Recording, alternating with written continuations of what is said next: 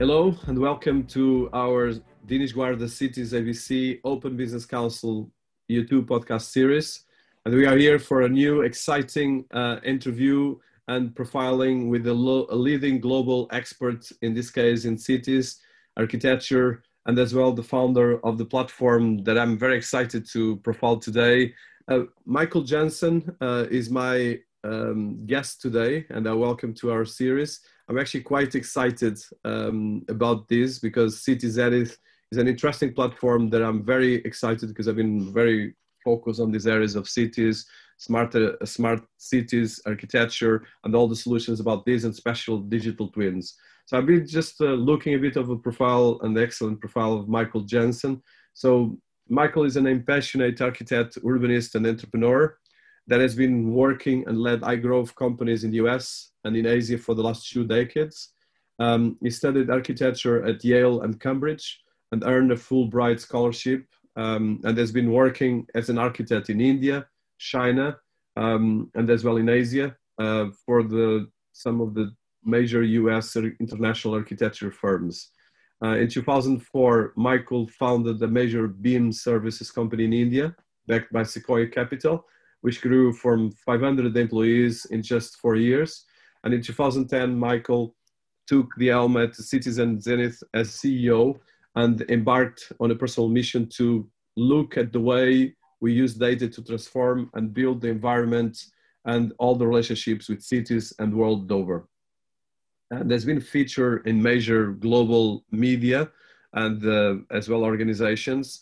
And I'm particularly interested to look at the way um, a platform like Cities Zenith can look at the way we look at data, but as well absorb and improve all the challenges that we have both in the context of urbanism, the context of as well organizations, and how to take this forward. So welcome to our series, Michael. Very excited to have you here. Well, thank you for having me. It's a pleasure to be here. Fantastic. So I, I want to start. Uh, so you have a fantastic background, both academic and both entrepreneurial. So let's start a bit with your background. So um, as well, very international background as well, and uh, uh, your studies and a bit of your background on studies, and as well even cultural background and and, uh, and country background. Which I think it's important always to look, uh, especially in these days that we are in globalization. Yes, I, I think so too. Especially uh, given my journey, I think it did have an impact on. Um, what ultimately I ended up doing with this product. So I, am an architect by training. I was born and raised in the Chicago area of uh, United States and um, where it's now snowing. I think we had eight inches of snow yesterday. Oh. Uh, I, I, actually left here to go to university as a young man. I, I went to Yale University to study architecture in 1987 and uh, did that until 1991. Um, and subsequently went on to Cambridge in the UK, my first sort of international experience, uh, to do my postgraduate work in architecture. So I was really on a traditional path to being a kind of career architect. Um, in the uh, during the Cambridge experience, I uh, had uh, become uh, friends with a, a dear mate who had been to China and uh, from since the early 80s, spoke fluent Chinese and kind of taught me a bit about what the country was like. Uh, I was interested in architecture, I was interested in art. Um, I then went back to Yale for a brief stint and uh, got involved with some Chinese artists, believe it or not, through a local gallery in New Haven. And it got into my mind that maybe I should just go see China for myself.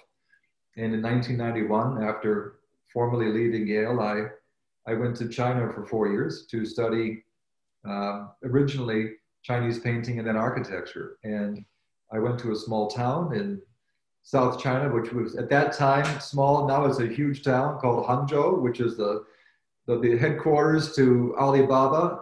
Um, when I was in Hangzhou uh, studying calligraphy at Hangzhou University, Jack Ma was at the same school studying something else. So it was a really interesting time when in China's history, when I kind of saw this country sort of coming together in amazing ways.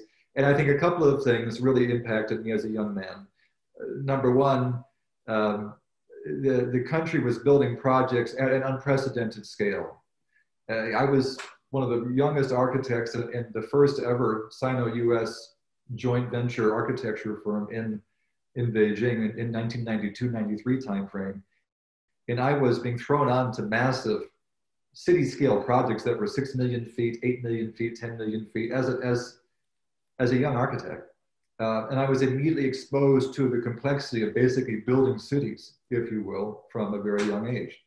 Uh, secondly, uh, I really didn't have any ambitions to be an entrepreneur at all. I was very content to uh, proceed down the path of being a traditional professional architect someday. I, I only really had an interest in design, and, and I went to China not to make money, but to learn about the culture, and, and eventually became enthralled with the, the, story there and all of that. And um, but what I saw was that in China, um, so many people around me were becoming entrepreneurs. I mean, people in the art school, people in the architecture were just branching out. They had this expression in Chinese called uh, xiahai, which means to dive into the ocean. So professors, you know, they're all xiahai to go in and try something different, open a company, you know, and it was really an incredible time. Um, around 1994, I wanted to, I'd been in China for several years at that point, and I was getting uh, uh, sort of sort of itchy to go see some other parts of Asia, and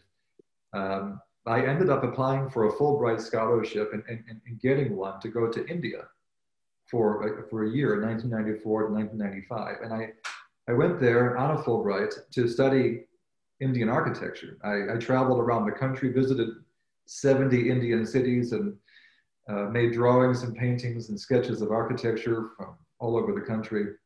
Um, so by 1995, I was kind of speaking Chinese, I was speaking Hindi, I was an architect in my mid 20s. The Asia architecture boom was unprecedented.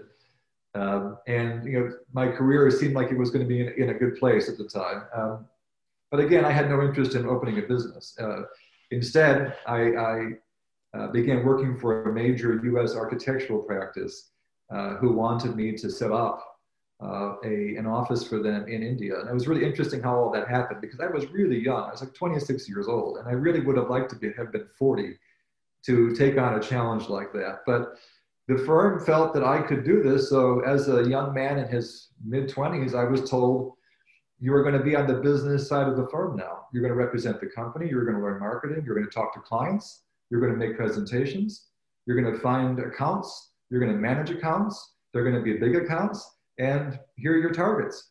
I really didn't know what to do. So it was my first ever being thrown into the deep end. And um, I remember that experience very well because it kind of gave me the confidence that, uh, you know, it's possible. You can actually go create a story somewhere from nothing if you really work hard at it. And I stayed with that company for a few years until uh, I moved to a, a similar firm that was only focused on hotel design. And this firm was based in California, and I was maybe 29 at the time. And Asia was really exploding, and I had all these opportunities. And this firm was the most successful hotel design firm in the world. And the owner and I got along super well. And he told me, he's like, listen, come work with us. And if you do a good job, you know, you'll go places in this firm. I didn't know what that meant. Um, within a couple of years, I had built the second largest office that that firm had. And I built it quickly by turning um, our office in New Delhi into a, a, drawing production factory, basically. And suddenly, within about two years, we were doing all of the back end CAD design drawings for the entire firm around the world out of this one office that I was running in India. And it made the firm very profitable and very efficient. So it was like a secret sauce of some kind. I did that for a few years until I realized that, you know, if we can do this for one firm, why don't we create a company that can do this for several firms? And I wasn't sure if I could do it or if I had the skills, but I went ahead and did that. And I formed a company called Satelier, which formally started in 2004. Um, the, the, the, the, how we got to Sequoia Capital, investing in that business three years later, is an incredible story. But um, it started off as a modest, uh, really determined group of people that came out of the previous experience, uh, only knowing how to make hotel drawings and nothing else because we work for a hotel company, if you can imagine that. and we wanted to go and do all these other things for everybody else. So I, I went around New York City, Paris, London, San Francisco, Seattle, Washington, Dallas, you know, all of, my tours were like 27 cities when I came to the US. I would leave India, I would do 27 cities in seven weeks, eight weeks. It was just night after night, you know, Atlanta one night, go to the hotel, midnight, boom, Dallas next night. It was that kind of thing. And signing up clients one after the next, I was kind of distributing the secret sauce around the industry of these, these, these remote production teams. And by 2007, it got the attention of venture capitalists. Uh, the company was growing at 100% a year. CNN had rolled their cameras in when George Bush came to India in 2006, did a big feature on my company and my work. So I started to get some um, notice in the industry. I won several awards that year. I was the 40 under 40 winner for the Building Design and Construction magazine annual award they give to young folks, all that kind of thing. So my career was starting to get somewhere and I was learning a lot. Now, that company got to a point where we had 400 clients. We were doing 30 work for 30 of the top 50 clients in the world, large architecture firms, engineering firms largely. The projects were huge. We, we worked on the Burj in Dubai. We worked on Trump Tower in Vegas. We worked on very big stuff, you know and because we had this, this the, the, capabilities to do that. But what was happening was that because again, I had all this big project exposure, um, we were seeing that that we had to develop skill sets in several software tools just to do these projects. And it was really becoming a problem for our clients. Uh, you know, one project would have three different building information modeling tool, different GIS tool, different CAD tools. These are all different types of tools that architects, planners, and operators use to design and make buildings and infrastructure more efficient. And we said, you know, listen, there's got to be one tool which can do bring all this together somehow, right? I mean, there's got to be like one giant 3D, you know, map of the world with all this data, where all these tools can kind of plug in and, and, and unplug that makes sense of all this. Otherwise, projects are just going to get more and more complicated and uh, less efficient. And how does that work when the project trend is going to the direction? Right now, the world needs to build 10,000 new cities, as you know very well, in the next 40 years. So we've got to find homes for 3 billion more people, right? So we're going to have to build thousands of new cities. We need tools to help us build cities, Dinis. That's the whole point. We don't have them. We have a basket of tools today. We don't have any city making tools, really. And I think that's where digital twins kind of come in nicely as the the tool that sits on top of that. And I, I launched this company to try to make that company, which was uh, the company that could have that all-in-one platform, that kind of that real-world sim city, if you will, that could integrate all these different data points so the planners, the facility managers, government officials, pedestrians could have common access to the data and be able to run sophisticated integrated analysis to make cities more efficient. And that just doesn't happen in today's cities, except for some of the most sophisticated, as you know. Um, so, I mean, I, I, could go on forever about that, but my background uh, is essential to understanding how I got here. I was one of the people struggling with the problems, right? And so, in many ways, I'm, I'm my own customer too. I'm trying to solve the problems that I experienced while I was working on these things as an architect and as a developer earlier in my career. So, anyway, um, it's a slightly longish answer, but it was. Uh, oh, amazing! no, that actually congratulations. no, because your background is is quite amazing. Because I love architecture, and I work in the beginning of my career actually with the major global architects, special French and, and Swiss, but as well global. And actually, I, I actually the the former curator of architecture of MoMA is a very good friend uh, as well. So, um, but one of the things I understood from the architecture industry is that is a quite demanding because there's a massive pressure uh, and there's a massive pressure to create projects and then win the projects which is not a simple task but i think your background takes it to a completely different level especially because you were in the right place in china and all this growth which is quite amazing. And as well that entrepreneurial part of course preparing for a lot of things. So i want to before i go to to the company and as well the fantastic work you're doing with Cityzenith i want to talk first in terms of um, so in the architecture. So architecture is is really quite um, an interesting background because it touches art design um, planning and urbanism, and as well a lot of ego in terms of you have to have a strong component to create really a profile as an architect, but as well a component of the way you look at the city and the way you look at buildings and everything else. And as well, one thing that is particularly interesting is being a fan of architecture myself is that architecture has been as well on a fantastic roadmap because a lot of the tools we're using right now in terms of like you mentioned all the cities kind of related tools came actually from architecture. And, and but but at the same time it's still a mix of artisanal versus production. You have uh, um, well all the the frank uh, all these massive global architects Jean and and uh, the other ones that have been creating entire teams and changing entire cities. Um, so I would like to touch that because you studied in two of the major universities in the world, Yale and Cambridge, and they have a huge as well research around this. And uh, I love as well the way that architects look at the world. But I like I like when they touch the urbanism.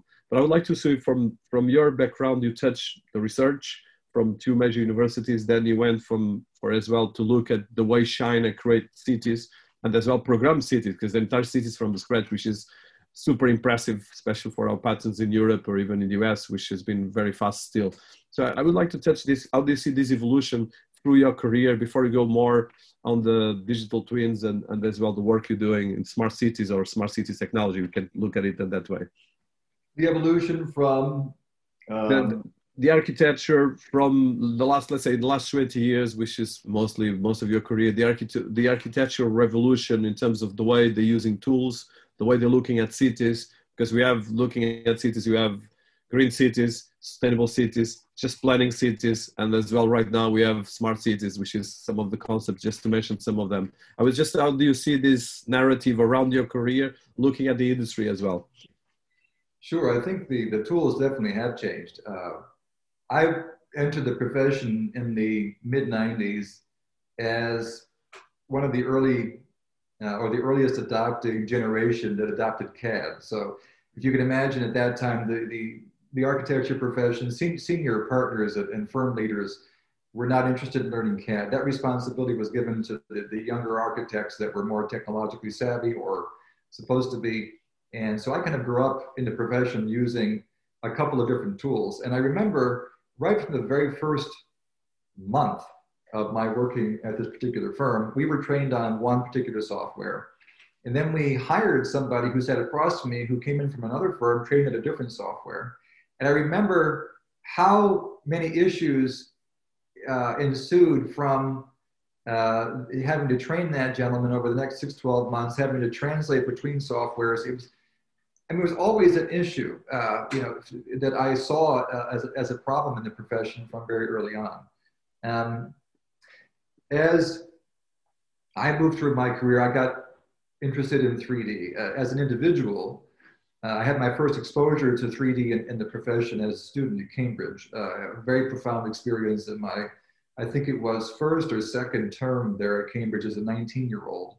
Uh, I, I, was, uh, it was an extraordinary group of young architects, you know, England's finest, whatever. And uh, one young gentleman was so different from the rest of everybody else, and he was just a computer guy you got to understand, all of us were painters, sculptors, uh, you know, and he was the computer guy. And people didn't even want to talk to him. You know, it was like, he was like the black sheep. You weren't even allowed to talk to the computer guy. This is what the traditional architectural profession thought of, of machines uh, in their profession at the time. So, but we did a, a project in Cambridge and he presented something incredible. It was uh, a, a, design scheme, a little library along a river um, fully rendered in 3D and superimposed on a photograph of this site, and it just blew everyone's mind.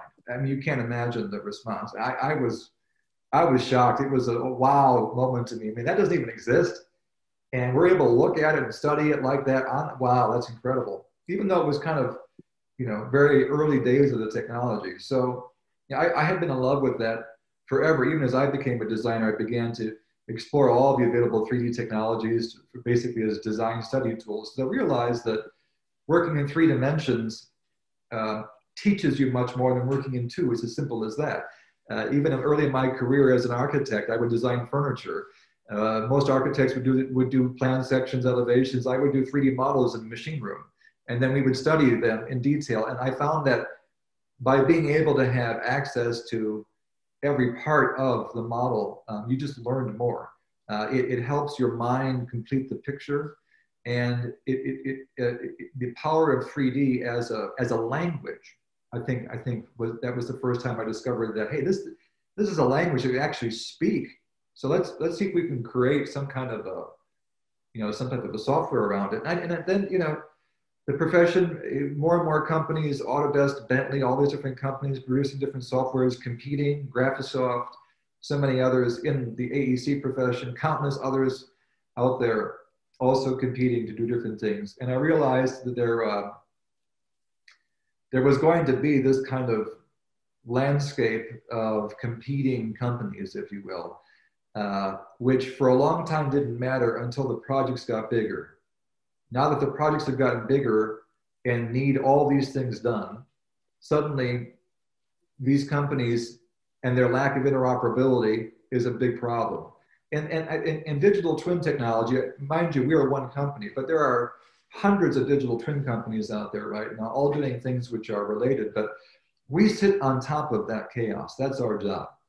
Our job is to bring in all that chaos, the open public data, the IoT data, the BIM, the CAD, the GIS, all the project data, uh, the LiDAR, which could be scanning data, all these things together, real and, and combine that into a single common framework that we can then use to run advanced analytics, whether it's predicting traffic, uh, predicting the return on investments, uh, predicting pedestrian flow, predicting flood simulations.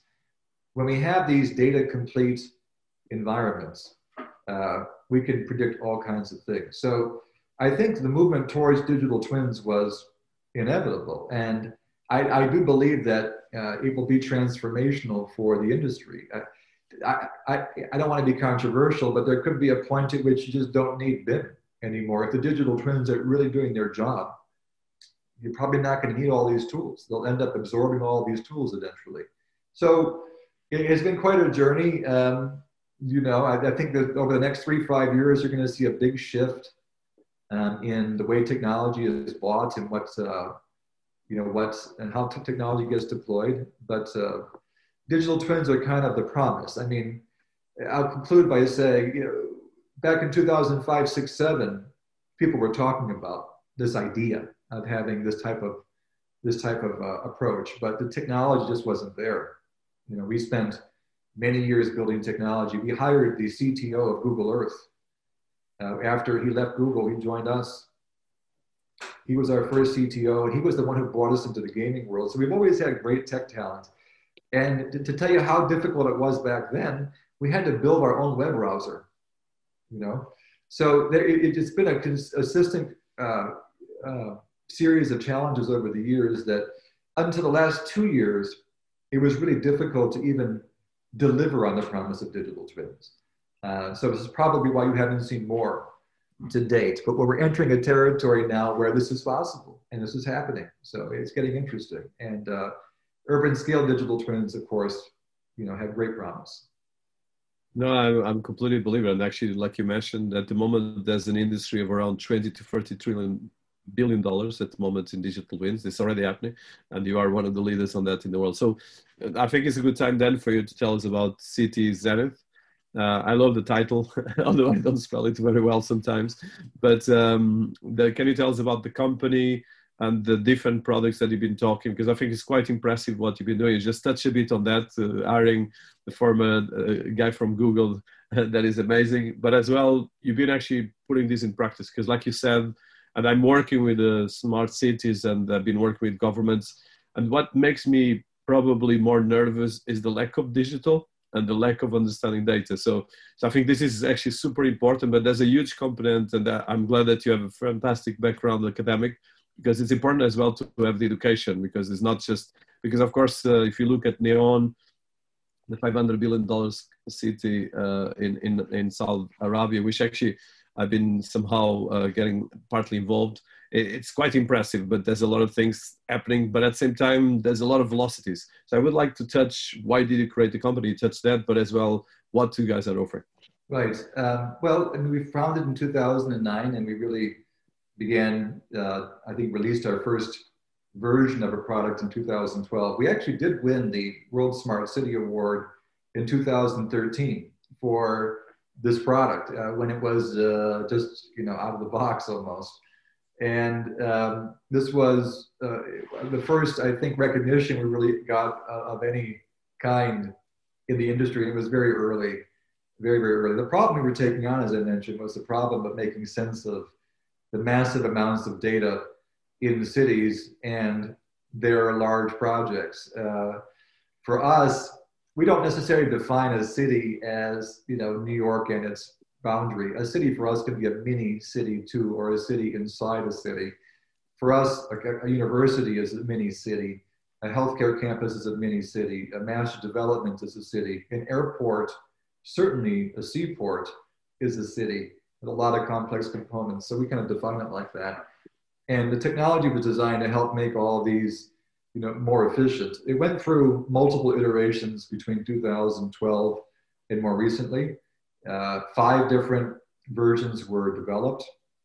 The first successful commercial version was called Smart World Pro, which was launched in 2019 and sorry, 18, and first commercially deployed in 2019.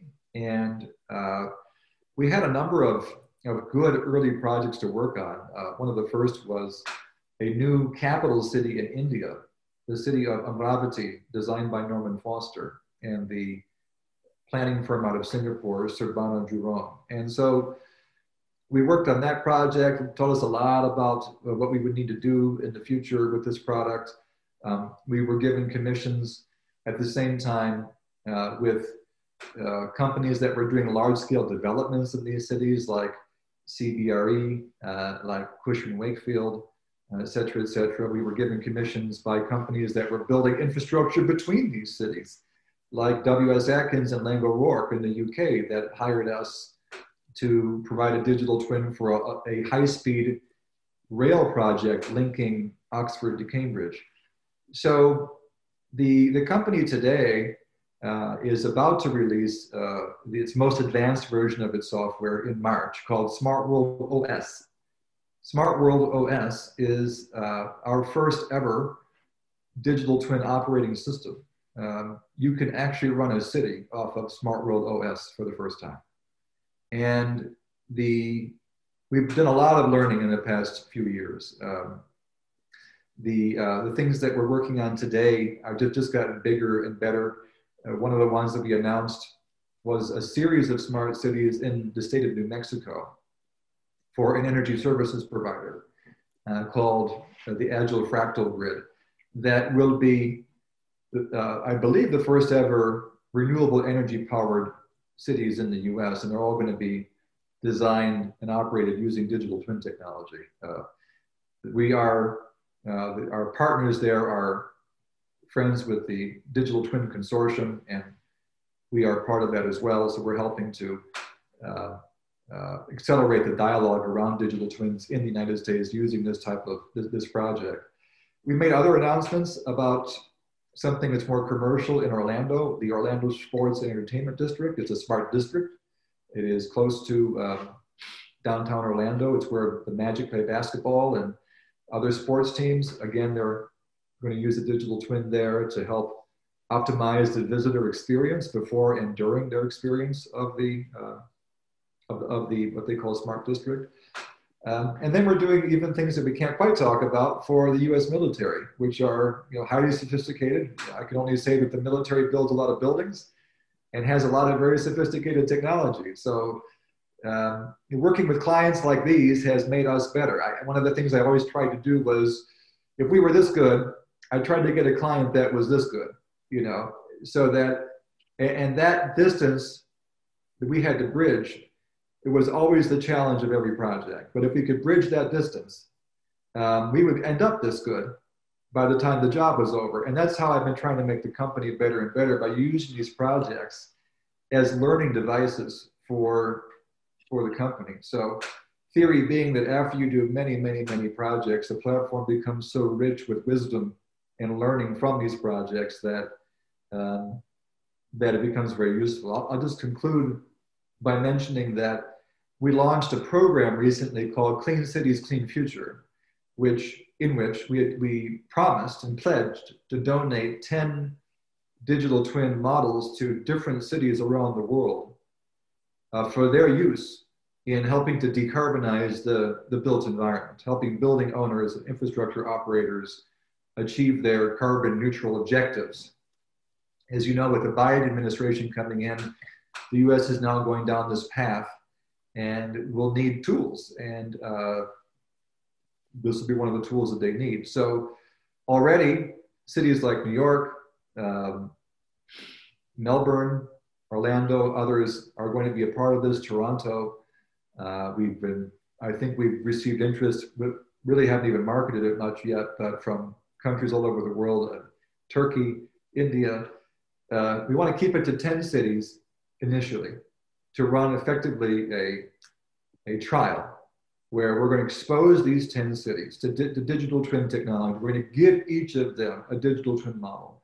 And we're going to implement this use case in each of these cities and refine and perfect it and share the learnings between these cities. For example, perhaps an Orlando policy is particularly effective in Pittsburgh or, you know, something like that. So uh, as you mentioned, not only do we have the problem of taking on climate change, it's really easy, Dinis, for people to go out there today and say, hey, the world's falling apart, shame on us, we need to get to net zero by 2050.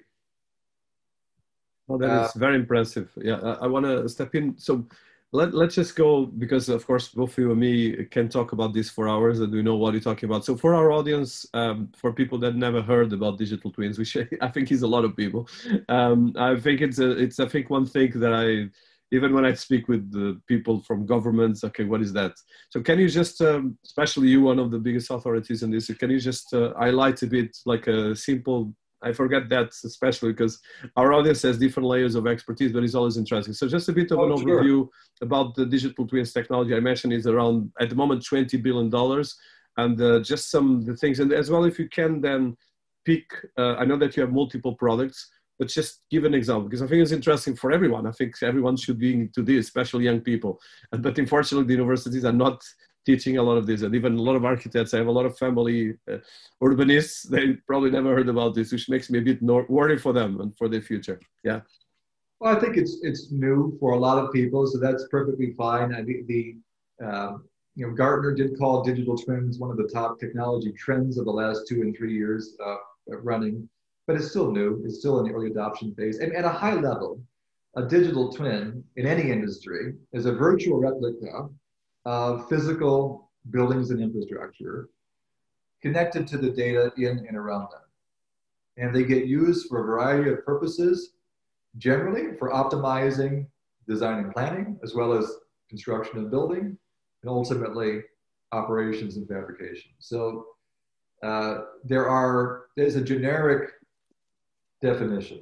Digital twins are now used in the manufacturing industry to optimize the movements of people and, and objects on a floor in real time, combine pulling sensor data, LiDAR data, BIM data, and optimizing movement. They're used by the medical profession for pre-surgery analysis, digital twins of hearts and organs, things like that. Our focus is on digital twins for the built environment, buildings, infrastructure that you see around you. And the uniqueness of what we do is that our products designed specifically for the needs of large scale projects, buildings, infrastructure, cities, counties, even countries. Um, and so at a high level, that's what a digital twin is. And there, as you mentioned, it's a large market. I think it was something like 4 billion in 2019, but it's growing to something like 50 billion in the next five years. It's an incredible rate of growth. Uh, and that's because it plays this role of consolidating the chaos that is now so prevalent in large scale organizations and such an issue with large scale projects. And the city, as you know, Dinis, is about the biggest project in the world, right? So I think cities will definitely benefit from this type of technology, most likely deploying it at a smaller scale first before ratcheting it up. No, fantastic, and thank you for that because I, I think it's always good. Of course, come put it in a very good and fluent way and simple to get.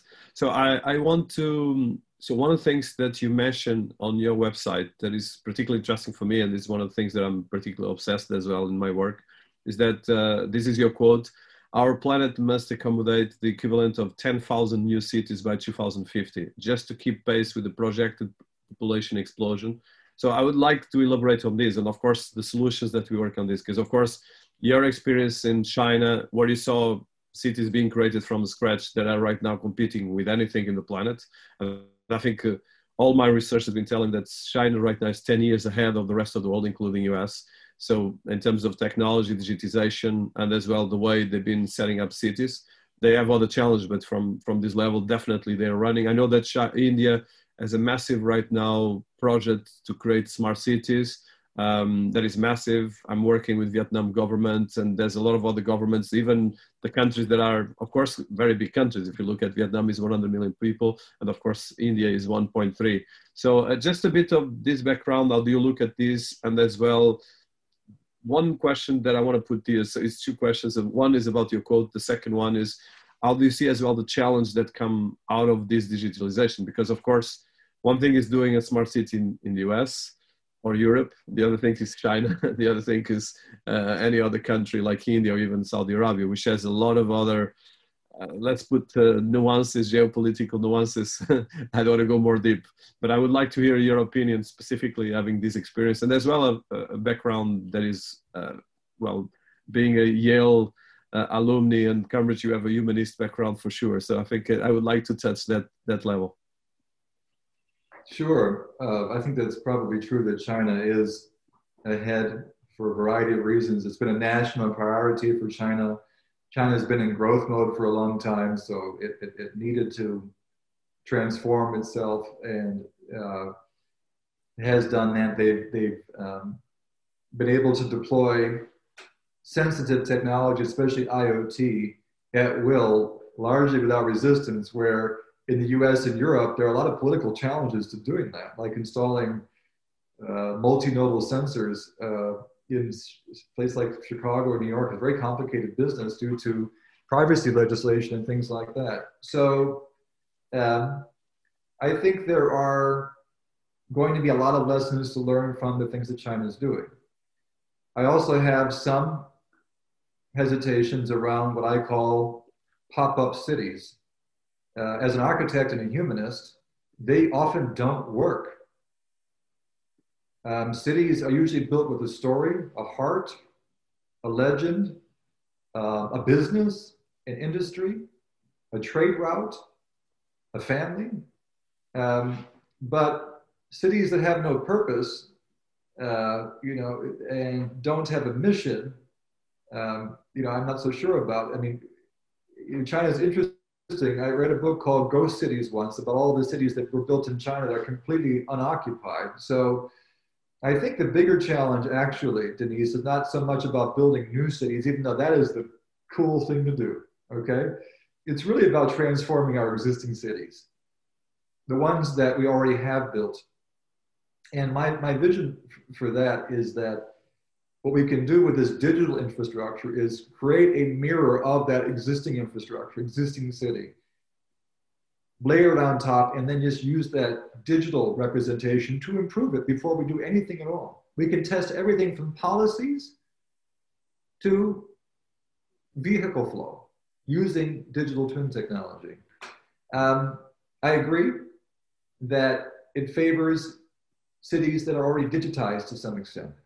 But the, there are easy ways of collecting data now. There are easy ways of capturing information. Um, and I would suggest that the way of rolling this out, again, is to uh, implement what I call our charter projects. Not necessarily even charter cities, but charter projects. It's a bit similar, and this is how I think we're going to transform the world into a, a bunch of smart cities the idea that we're going to pass this massive global smart city act and everyone's going to get smart, all 8 billion of us at the same time, and the 4 billion of us living in cities is not going to happen. The, the real way to get there is to establish a strategy, find the leaders first, work with them to develop the standards, have the failings, use their resources and, and edge to create a framework that can then easily be scaled to everybody else. And those leaders are participants in what I call charter cities or charter projects. That a charter project is, is, a, is, a, either a city or a part of a city where the rules change. Where you say, we're going to make this area smart and we're going to change the rules here. Um, China transformed its economy by creating charter cities called special economic zones. It created five that had different rules from the rest of China. And then they created six, and then 10, and then 15, and then 25, and then 100, and then the whole thing was a special economic zone. Okay? It's the same idea. Start with these charter special zones where we can change the rules, test things, make things work. Don't have to worry about failing at scale, right?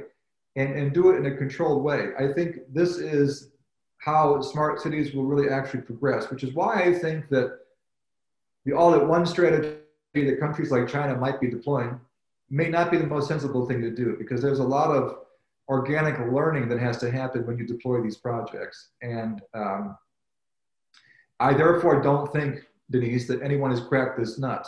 I think that there's a lot of different countries cracking different parts of the nut. Europe fundamentally is one of the most sophisticated, if not most sophisticated, regions of the world for cities. There's a high level of civic awareness, a high level of governance, um, there is a lot of great technology in European cities and appreciation for tech and appreciation for preserving the old. You know, Europe has learned a lot.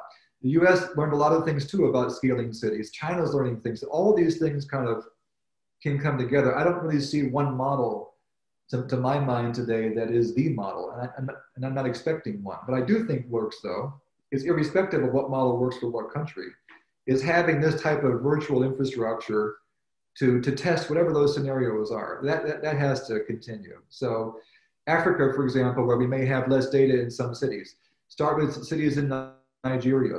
We, I, we know many of those cities. Start, start seeing what the issues are. Start seeing, you know, look, look at the data collection issues.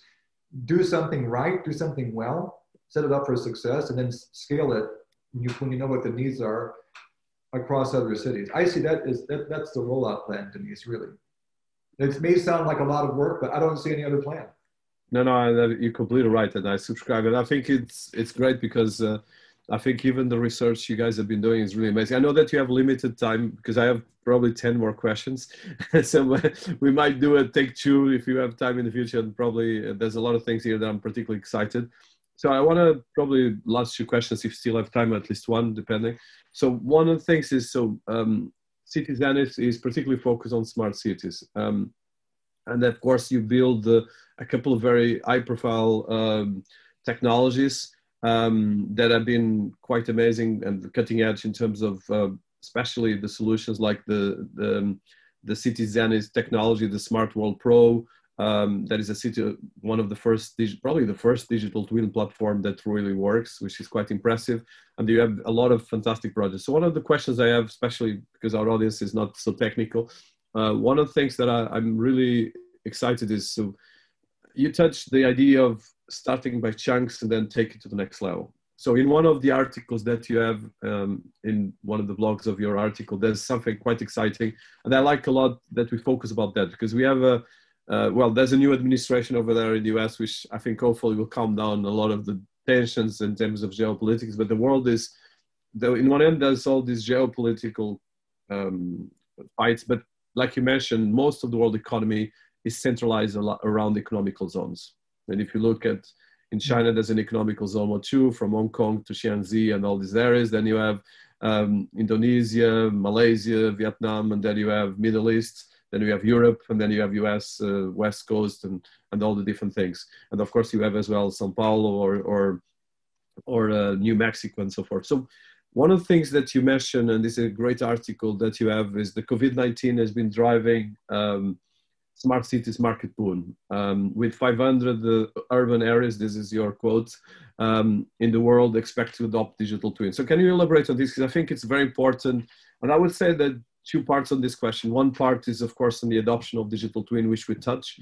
But I think it's the education from cities and governments that are, for me, the most important thing. Because, like you said, any city will have to become a smart city, whatever they want it or not, because it's the only way to optimize, it's the only way to use all this fourth industrial revolution, society 5.0, whatever we call uh, call it, to try to actually use it for good and as well to to optimize our um, experience. But COVID-19 has been disrupting a lot of these things, and of course, in one end is accelerating digital transformation because, of course, most of the economy can only run digital. I would like to hear your views on this and as well uh, some insights about this article and for our audience that I think it's quite exciting what you wrote here and as well. I suggest everyone to go to your website because there's a lot of great research there as well. Well, thank you. Yeah, we, we try to keep up to speed on a, lot of the latest thinking and there was an article uh, that we participated in uh, uh, that mentioned that the world will, uh, major cities, the world's major cities will deploy digital twins over the next several years, and as many as 500 cities will do that. I think that's ex expected. we're some of the projects that we've been involved with, for example, I mentioned the one in India. We were using a digital twin to bring together all the 3D design models of, of multiple architects working from multiple countries on a single smart district in this city, where the chief minister had told us that we need to use this technology to simulate how we will reduce street temperature by at least eight degrees Celsius during summer. Simple use case, difficult one. And you know, the architects were able to integrate, drag and drop their building models from outside into this model and run scenarios you leveraging an artificial intelligence based tool that we integrated that would run climate simulations. So they could actually see if we put a building this tall here, we have a pergola, we have shading, if we do trees, here is the impact. And we were able to simulate that result before we built anything. Now, imagine the impact on the carbon footprint when you can reduce the overall load consumption requirement for that district is, is significant.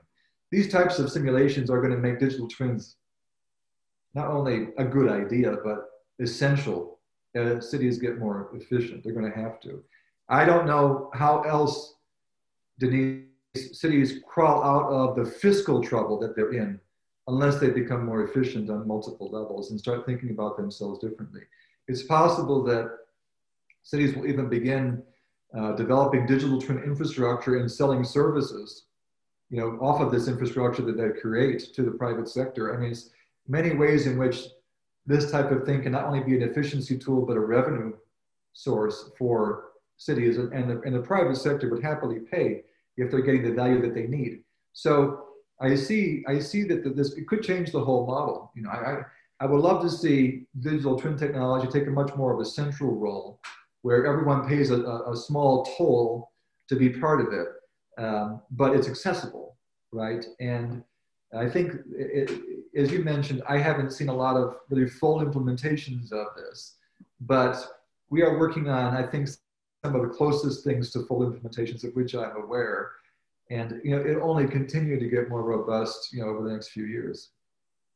No, fantastic. So I think my last question, I know, just respecting your time, and then definitely I want to do a second round. So the you touch AI. So AI is one of my areas, and I've been very obsessed with that. And I think, uh, for instance, yesterday actually, it's funny that you mentioned military because I actually uh, interview uh, one one person from the CIA, and I actually interviewed recently um, a general.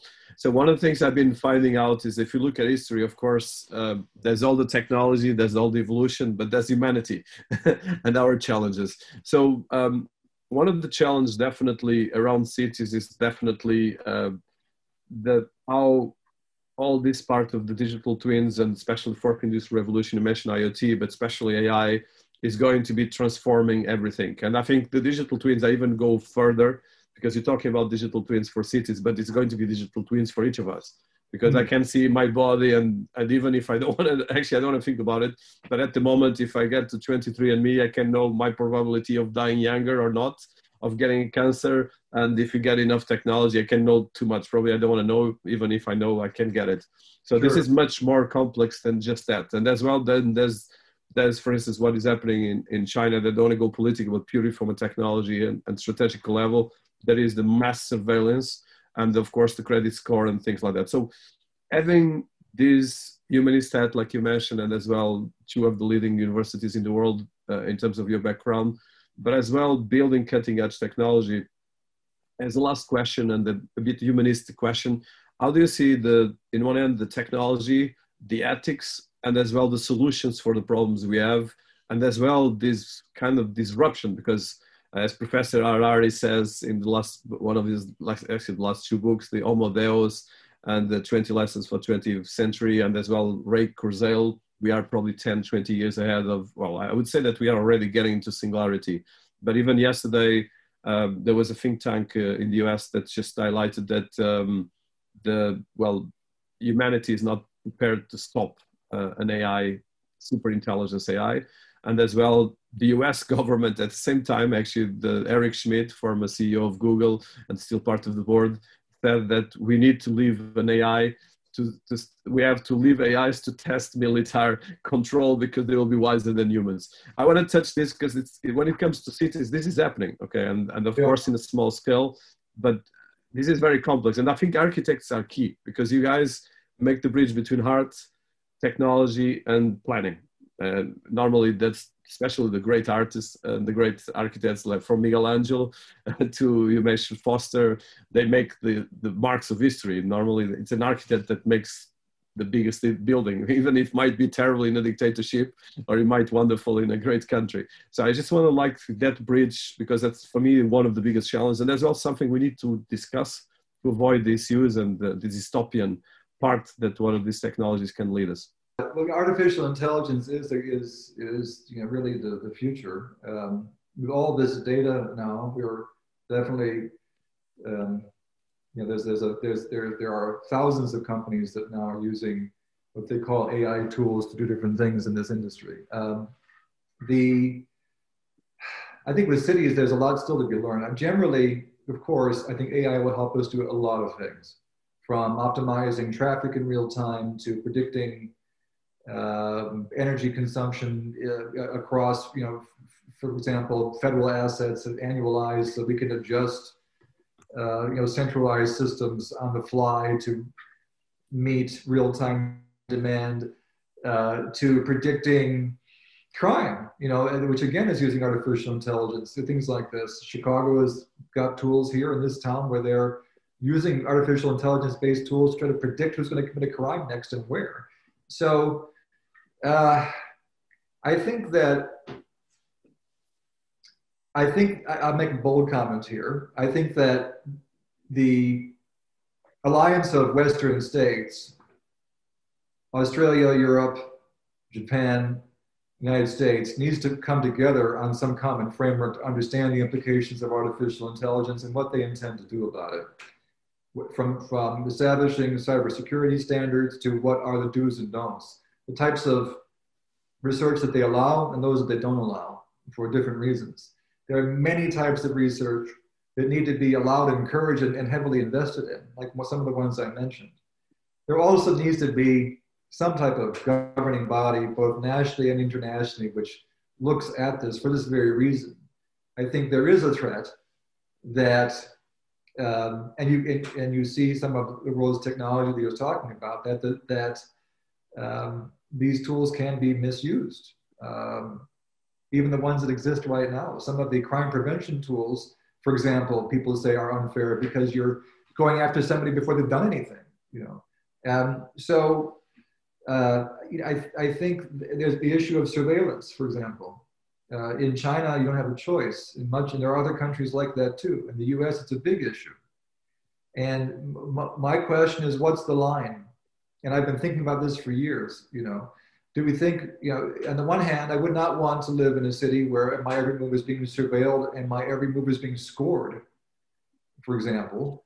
Um, that would seem to be forcing a certain behavior on me and a certain, which is not so bad if it's about crossing the street on time when the light tells me to, or things like that, which are basic civic things any citizen should do. But the way I should think politically, the things I can shouldn't post about, these things also affect your credit score in China. And I think these are things that veer into the political. So really what you're trying to do is use technology to create a populace of like-minded people. That's actually what they're trying to do.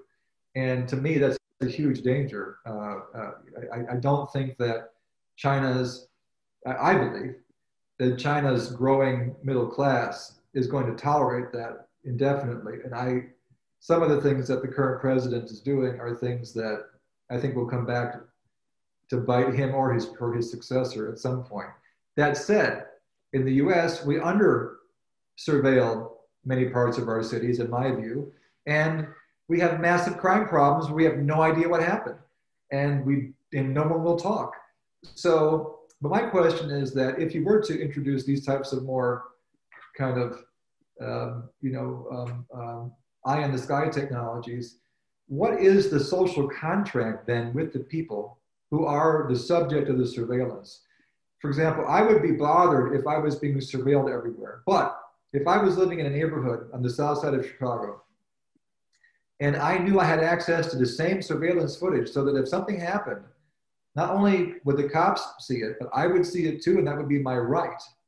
I might feel more safe, you know. So, but they don't really have that right. So, I think you know, in in in, in democracies, there's going to have to be a rethinking of the social contract, and I think people will have to give up this idea that no one's ever going to look at me. There's too many of us now. Okay.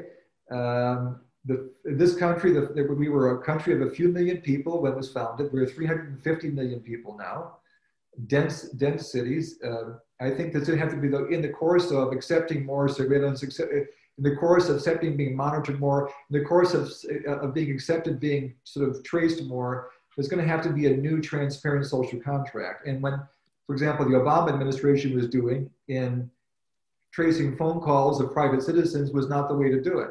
I think I would rather say, listen, your phone calls can be traced. That's it. We're not going to tell you who, why, when, or how, but they can be. Be honest, you know. And uh, and, and I think that was missing from that, you know. And, and then you get distrust, of course, between. So as long as these these tools are implemented in a forum of transparency and honesty and mutual discussion, I think that they're going to be good. No, I'm completely with you, and I think you made very good points, especially in the alignments before be, between countries and organizations. I think that's the problem: is that if, for if you had like a, a, global EU, United Nations, and digital twins and smart cities, I think we could actually. I think it would be good for everyone because, of course, like you mentioned, there's fantastic things happening in China. there's fantastic things happening in Europe with, instance, the EUI alliance. Uh, there's a lot of initiatives, but the point is that sometimes no one speaks with each other. That's the problem, and I think we cannot stop this. We might we might have our own neighborhood, but we are too much interconnected. But well, I think it's a much bigger, and that's uh, I just want to touch that. So I want to thank you for your time. I know that we passed a bit your time availability, but it's a great uh, great insights. I um, will put the links to uh, cities uh, Cityzenith, which is a fantastic platform. And congratulations for your work. Definitely, I'm sure we're going to be having other opportunities. I, I, there's a lot of questions that I have and um, I urge everyone listening to us to look at your work and the work of your company. Thank you so much, Michael. Thank you, Dinis, for having me. Wonderful conversation. Look forward to speaking again. Cheers. Thank you. Cheers.